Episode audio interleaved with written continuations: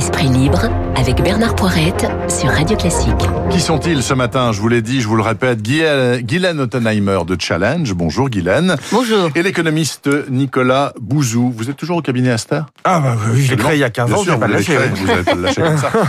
Nicolas, bonjour. Écoutez, alors il y a deux projets de loi très intéressants euh, qui, alors un euh, pour bientôt, l'autre il est en débat actuellement à l'Assemblée nationale. Parlons d'abord euh, de celui sur les séparatismes. Le Figaro a tout donc ils publient ce matin euh, ce qu'il y a dedans. Il s'appelle plus sur les séparatismes, on l'appelle le projet de loi confortant les principes républicains. Bon, moi je veux bien, hein, ça revient peut-être un petit peu au même. Alors on pourra en parler pendant des heures. Ciblons sur un angle qui me semble très grand public. Dans ce projet de loi sur euh, les principes républicains qu'il faut conforter, il est écrit que c'en est fini de l'enseignement en famille. Il y a des enfants, il y en a 80 000 exactement, ou 70 000, qui ne vont pas à l'école, ils sont leur enseignement en famille, ou alors qui vont dans des établissements hors contrat avec l'éducation nationale, qui n'ont pas de signé de contrat avec Monsieur Blanquer. Ça, c'est terminé. Il est marqué de 3 à 16 ans, tous les enfants français devront aller à l'école de la République, sauf cas dérogatoires exceptionnels qui ne, correspondront plus qu'à quelques milliers d'enfants. Est-ce que ça vous semble abusif, voire scandaleux, Nicolas Bouzou, ou non, égalité républicaine prévaut? Ça me semble abusif, euh, pour une raison de fond, c'est que je suis... Euh, très attaché euh, à la liberté pédagogique, je suis très attaché à l'innovation pédagogique. Je pense au contraire qu'il n'y en a pas suffisamment en France. Je considère qu'on est dans un système trop euh, centralisé, que les expériences d'extension de la liberté pédagogique, comme on les a vues aux États-Unis à partir des années 90 ou au Royaume-Uni, ont plutôt été couronnées de, succès. Et puis je pense qu'il y a des enfants euh, qui ne sont pas bien, qui ne sont pas faits pour le système scolaire. Et il est normal, pendant quelques années, de leur offrir cette possibilité d'être scolarisés en donc je pense que euh, cette, cette, disposition euh, de la loi va clairement dans le mauvais sens. Et en plus j'ai du mal très honnêtement à voir ce en quoi ça peut nous aider à lutter contre le terrorisme, non pas contre le séparatisme. Hein, je reprends une antienne qui est celle de Luc Ferry sur votre antenne de lundi matin, mais qui me semble extrêmement juste, qui consiste à dire que le, la question n'est pas celle du séparatisme, que ça n'est pas celle du séparatisme breton ou corse, mais c'est bien celle de la lutte contre le terrorisme islamiste. Et donc, je pense que cette disposition n'est ni adaptée ni pertinente en soi. Mais attendez, alors je vais me faire un peu l'avocat du diable, Guylaine, parce que euh, quand on dit on, veut conforter les principes républicains, il y a aussi Jules Ferry, donc euh, euh, l'égalité publique face à l'éducation, etc. Donc pourquoi est-ce que certains, certaines dizaines de milliers d'enfants ont-ils un enseignement à part? On peut imaginer que le législateur veuille niveler tout ça, Guylaine. Alors ça, c'est un vieux rêve des dirigeants en France. Napoléon voulait que tout le monde fasse la même dictée à la même heure. Voilà. Comme ça, c'est parfait, tout le monde est pareil. Bon. Moi, je suis peut-être assez individualiste et assez euh, voilà euh, influencé par euh, mes années d'études aux États-Unis, mais je pense comme Nicolas qu'un peu de liberté, un peu de, de, de porte de sortie pour celui qui se sent mal dans un système, puis des parents qui ont peut-être euh, un idéal différent. Euh, moi, j'ai pas été à l'école jusqu'à 9 ans parce que ma mère avait connu de la dyslexie. Euh, elle avait très peur que nous aussi on rate l'école et donc elle nous a vissé jusqu'à ce qu'elle nous, elle considère qu'on était assez fort pour nous, nous lâcher dans, dans ça les. Vous a réussi apparemment. Oui, ça m'a peut-être rendu un peu trop individualiste.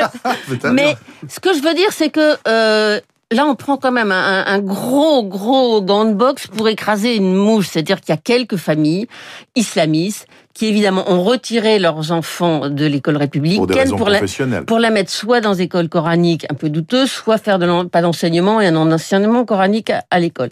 Je pense qu'à travers nos, à travers nos services sociaux euh, et tous nos services d'État et nos services municipaux, on peut détecter ces familles et, et, et montrer qu'il n'y a pas d'enseignement. Parce que les autres, normalement, quand vous êtes à, à la maison, vous quand même vous suivez un enseignement, vous passez des examens par correspondance mmh. ou en allant dans des lieux comme le Couratmer, etc. Mais vous, êtes, vous suivez quand même un minimum le programme. Donc, il pourrait être prouvé que ces enfants qui sont dans des écoles coraniques un peu bidons sont pas dans la Mais il n'y a pas que les écoles coraniques, il y a bien d'autres écoles confessionnelles. Il y a des écoles juives aussi, par mais exemple, elles suivent, celle elles de suivent, Toulouse, oui, où Mohamed Merah a tué ses malheureux. Elles suivent un cursus quand même qui est proche de ce que demande l'éducation nationale, lire, écrire, compter, l'histoire, etc. Il y a des examens, il y a des mmh. contrôles. Le problème, c'est que dans certaines écoles coraniques, on n'apprend même pas ça. On, mmh. Enfin, juste, c'est juste du bourrage de crâne, quoi.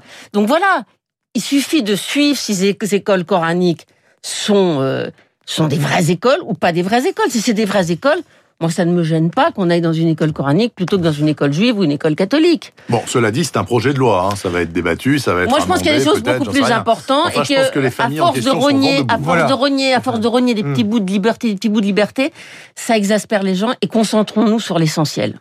Et la raison pour laquelle vous choisissez d'en parler ce matin est très symptomatique. Vous l'avez dit vous-même. En réalité, c'est un sujet qui est grand public parce que, en effet, pour certaines familles, c'est quelque chose qui est très important. Vous savez, les enfants, c'est ce qui est le plus important dans nos vies, en réalité. Donc, quand vous avez un enfant qui, qui, ne se sent pas bien dans le système scolaire, qui est harcelé et que vous devez le scolariser chez vous pendant un an ou deux, c'est quelque chose qui est très important. C'est toute votre vie qui tourne autour de ça. Et donc, je pense que interdire ça me, me, semble être une. Mais surtout que les enfants sont chez eux, mais avec un contrôle quand même même. Il y a des contrôles.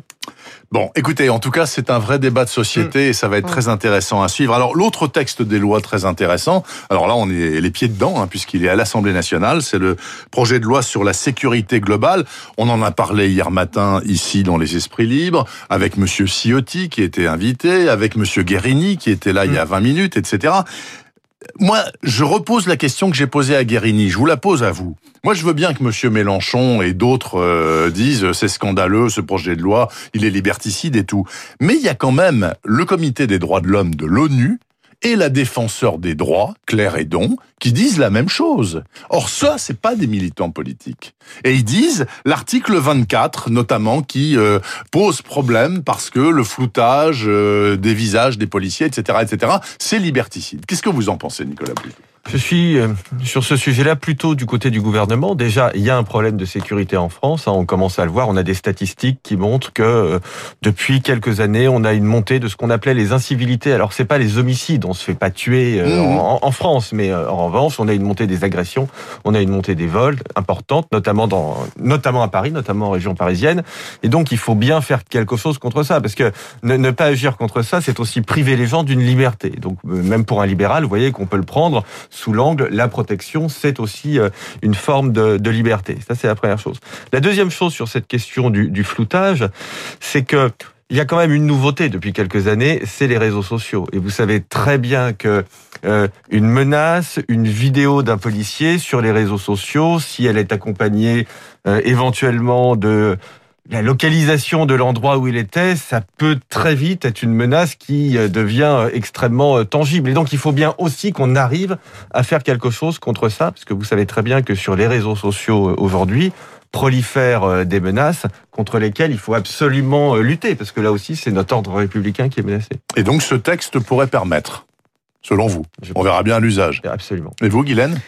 Moi, je trouve ça bien que le gouvernement se penche sur cette question de sécurité, de radicalisme islamique, parce que c'était vraiment pas dans le langage ni dans dans le dans la sphère euh, de réflexion d'Emmanuel de, Macron quand il est arrivé au pouvoir. Donc il y a une prise de conscience, mais c'est un peu comme les nouveaux convertis, vous savez. Ils en font un peu plus que les autres pour bien montrer qu'ils sont convertis. Vous voyez, voilà, j'ai du courage, je, vais, je tape très fort du poing sur la plan.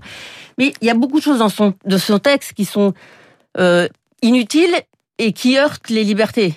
Donc, parce que le problème, c'est sur les réseaux sociaux. C'est une loi va pas résoudre le problème de ces vidéos qui circulent parce que moi je suis à une manif, je téléphone, je je je je, je prends une. Mais du coup, on pourra vous poursuivre. oui, mais je, je, pourrais me poursuivre. Mais là, ça touche aussi les gens qui travaillent pour les télévisions, pour les journaux, etc. oui, c'est ça ce que je veux dire. Le vrai problème, il est quand je diffuse. pas. C'est-à-dire que les vrais journalistes cartés pourront continuer à filmer et à diffuser parce que euh, ce sera dans le cadre d'un reportage aux 20 et ce sera pas un appel au meurtre du policier qui a tapé sur le, vrai problème auquel on ne répond pas dans cette loi, c'est comment on régule les réseaux sociaux. Et c'est vraiment le cœur du problème. Vous le disiez, c'est les dénonciations à l'humine, c'est le harcèlement à l'école, c'est tout. C'est ça qui mine aujourd'hui notre société et qu'on ne sait pas régler. C'est euh, et cette loi ne va pas le régler. Bah non, elle dit que c'est interdit. Oui, mais il y a déjà 50 instruments aujourd'hui qui pourraient dire que c'est interdit. Sauf que comment on fait? Comment on fait avec Facebook? Comment on fait avec WhatsApp? Comment on fait avec toutes ces toutes ces plateformes? C'est très compliqué. D'autant que bon, le, le, manche n'est pas en France, hein, si je puis dire, donc euh, c'est compliqué à négocier. Et moi, j'attends une réponse. Là, cette loi ne me donne pas de réponse. Bon, à propos de plateforme, parlons euh, d'Amazon. Alors boycott ou pas d'Amazon, bon ça, à la limite, on s'en moque un peu. Mais Black Friday, mmh. là, en revanche, le gouvernement français peut faire quelque chose. Mmh. C'est-à-dire, euh, il vous semble, euh, Monsieur Guérini tout à l'heure de la République en marche disait, écoutez, entre la survie du petit commerce et l'explosion dans nos hôpitaux, moi, je choisis de préserver l'hôpital public. Donc, si on n'ouvre pas le 27 novembre, Black Friday, pour sauver l'hôpital, je préfère sauver l'hôpital il a raison. On verra bien le Conseil de défense ce matin. il faut ouvrir ou pas le 27 oui, oui, moi je, je, milite justement auprès du gouvernement pour qu'on rouvre les commerces le 27 novembre. Non pas en raison du Black Friday d'ailleurs, mais plutôt parce que euh, ça laisse trois week-ends avant Noël pour les commerces et on sait très bien que ce sont ces trois week-ends qui sont les plus importants en termes de chiffre d'affaires. Et, et, et, la question n'est pas au fond de se dire euh, est-ce qu'il faut rouvrir ou pas? Il faut rouvrir les petits commerces parce que derrière vous allez avoir des, des, des faillites, mais ça va au-delà de la question de l'argent. Vous avez des gens euh, qui ont mis toute leur vie hein, dans la construction d'un commerce, d'un fleuriste, d'une librairie. Et, et, si ces gens-là euh, euh, font faillite, en réalité, c'est leur vie hein, qui, est, qui est brisée. Donc, euh, on ne peut pas être insensible à ça. Donc, la question, c'est, oui, on rouvre, mais quelles sont les conditions sanitaires pour qu'on puisse rouvrir sans engorger les, les, hôpitaux? Et là, on a quand même... C'était déjà très strict, écoutez, avant le reconfinement. Mais bien sûr, mais d'ailleurs, on a des études qui montrent, maintenant on les a, qu'il n'y a pas de clusters ou marginalement des clusters dans les, dans les commerces. Alors le gouvernement nous dit oui, mais les gens sortent pour aller dans les commerces. Oui, ils sortent, mais dans la rue, a priori, il n'y a pas de cluster non plus. Donc je pense qu'on doit rouvrir. Et puis ce que je voudrais dire aussi, moi je propose le 27 novembre parce que le 27 novembre c'est pas tout de suite, c'est dans 10 jours. Ça laisse le temps à l'épidémie de décroître encore et ça laisse au gouvernement et aux commerçants le temps de s'organiser. Donc oui pour le 27, vraiment il y a urgence. Vous savez, c'est c'est vraiment une question. On va le payer très très cher si on ne rouvre pas les, les petits commerces. Guylaine, pareil. Bah oui, je trouve que déjà les conséquences économiques de tous ces confinements sont gigantesques. On n'a rien vu. Ça va arriver en mai, juin et on va avoir du chômage, des faillites, euh, des drames. On, est, on, a déjà un nombre de pauvres qui a considérablement augmenté. Doublé, le nombre de SDF. Doublé. De SDF, mais les pauvres oui. considèrent oui, comme pauvres, c'est 10%, c'est déjà énorme. Ça fait quand même un million de personnes. Et donc, il est temps de donner un peu d'air à, à, à, ces gens-là. En, comme vous le disiez, moi, je, je sais, j'avais été dans pas mal de conversations juste avant la fermeture, là, juste bah, c'est vrai qu'il respectait. Il y avait un sens giratoire, il y avait du gel, etc. Bah oui. Mais en revanche, on sanctionne très très très durement mmh. ceux qui euh, font fi de tout ça, quoi. Parce que c'est comme dans les restaurants, il y a des gens qui respectaient, puis il y avait des endroits où on était euh, tassés les uns contre les autres. Le moindre postillon, euh, ben voilà, vous étiez contaminé. Non, euh, il faut il faut aussi que les Français respectent, parce que comme vous dites, ils, ils descendent dans la rue. Dans la rue, il y a pas de cluster, mais vous touchez le bouton d'ascenseur, mmh. vous touchez les portes. Il faut que les gens aient du gel alcoolique dans leurs mains c'est la liberté, c'est aussi une un respect collectif des libertés de chacun. Et si j'ai si, si le Covid et que je le sais pas, parce qu'on on peut être positif sûr, sans savoir, je vais appuyer sur un bouton, mmh. quelqu'un d'autre va appuyer, va se lécher la, la, bouche, ça va être terrible. Bon, donc euh, il faut que chacun sache que chaque geste peut préserver une vie. Voilà. Après, oui, il faut un peu donner d'air à, à, ces commerces qui euh, souffrent grandement. Bah écoutez, merci beaucoup. Guylaine Tannheimer de Challenge et l'économiste Nicolas Bouzou du cabinet Asteres. J'avais un quatrième euh, thème, je le ferai demain, parce qu'il m'intéresse beaucoup ce thème. Je le dis aux auditeurs, mmh. hein, c'est un teasing mmh. pour demain matin. Il se trouve que euh, Paris et Zurich, ainsi que Hong Kong, Hong Kong en numéro 1, Paris-Zurich en numéro 2 à égalité, sont désormais les trois villes les plus chères du monde. En tant qu'habitant, pour habiter ou non, Pour habiter. Pour habiter. Non, non, pour habiter, pour, pour manger, pour vivre, l'hôtel, les mmh transports, les restos, enfin tout ce que vous voulez. Le prix à Paris, voilà, en général, ça c'est euh, l'étude de vie économiste. Et je me posais la question de savoir s'il fallait s'en réjouir ou être consterné. On fera ça demain. Allez, ce sera pas avec vous en l'occurrence. Il est 8h55. J'en profite euh, pour dire aux auditeurs de Radio Classique que l'interview euh, remarquable de Stéphane Bancel, le patron de Moderna, donc qui vient de mettre au point le vaccin qu'on aura peut-être début 2021, qu'on a diffusé ce matin à 7h15, est d'ores et déjà sur le site de Radio Classique et je vous encourage à aller la réécouter si vous l'avez loupé ce matin. Elle était très très bonne. 8h56, dans les 10 prochaines minutes, météo flash de 9h avec ouverture de la Bourse de Paris et puis le micro à Franck Ferrand.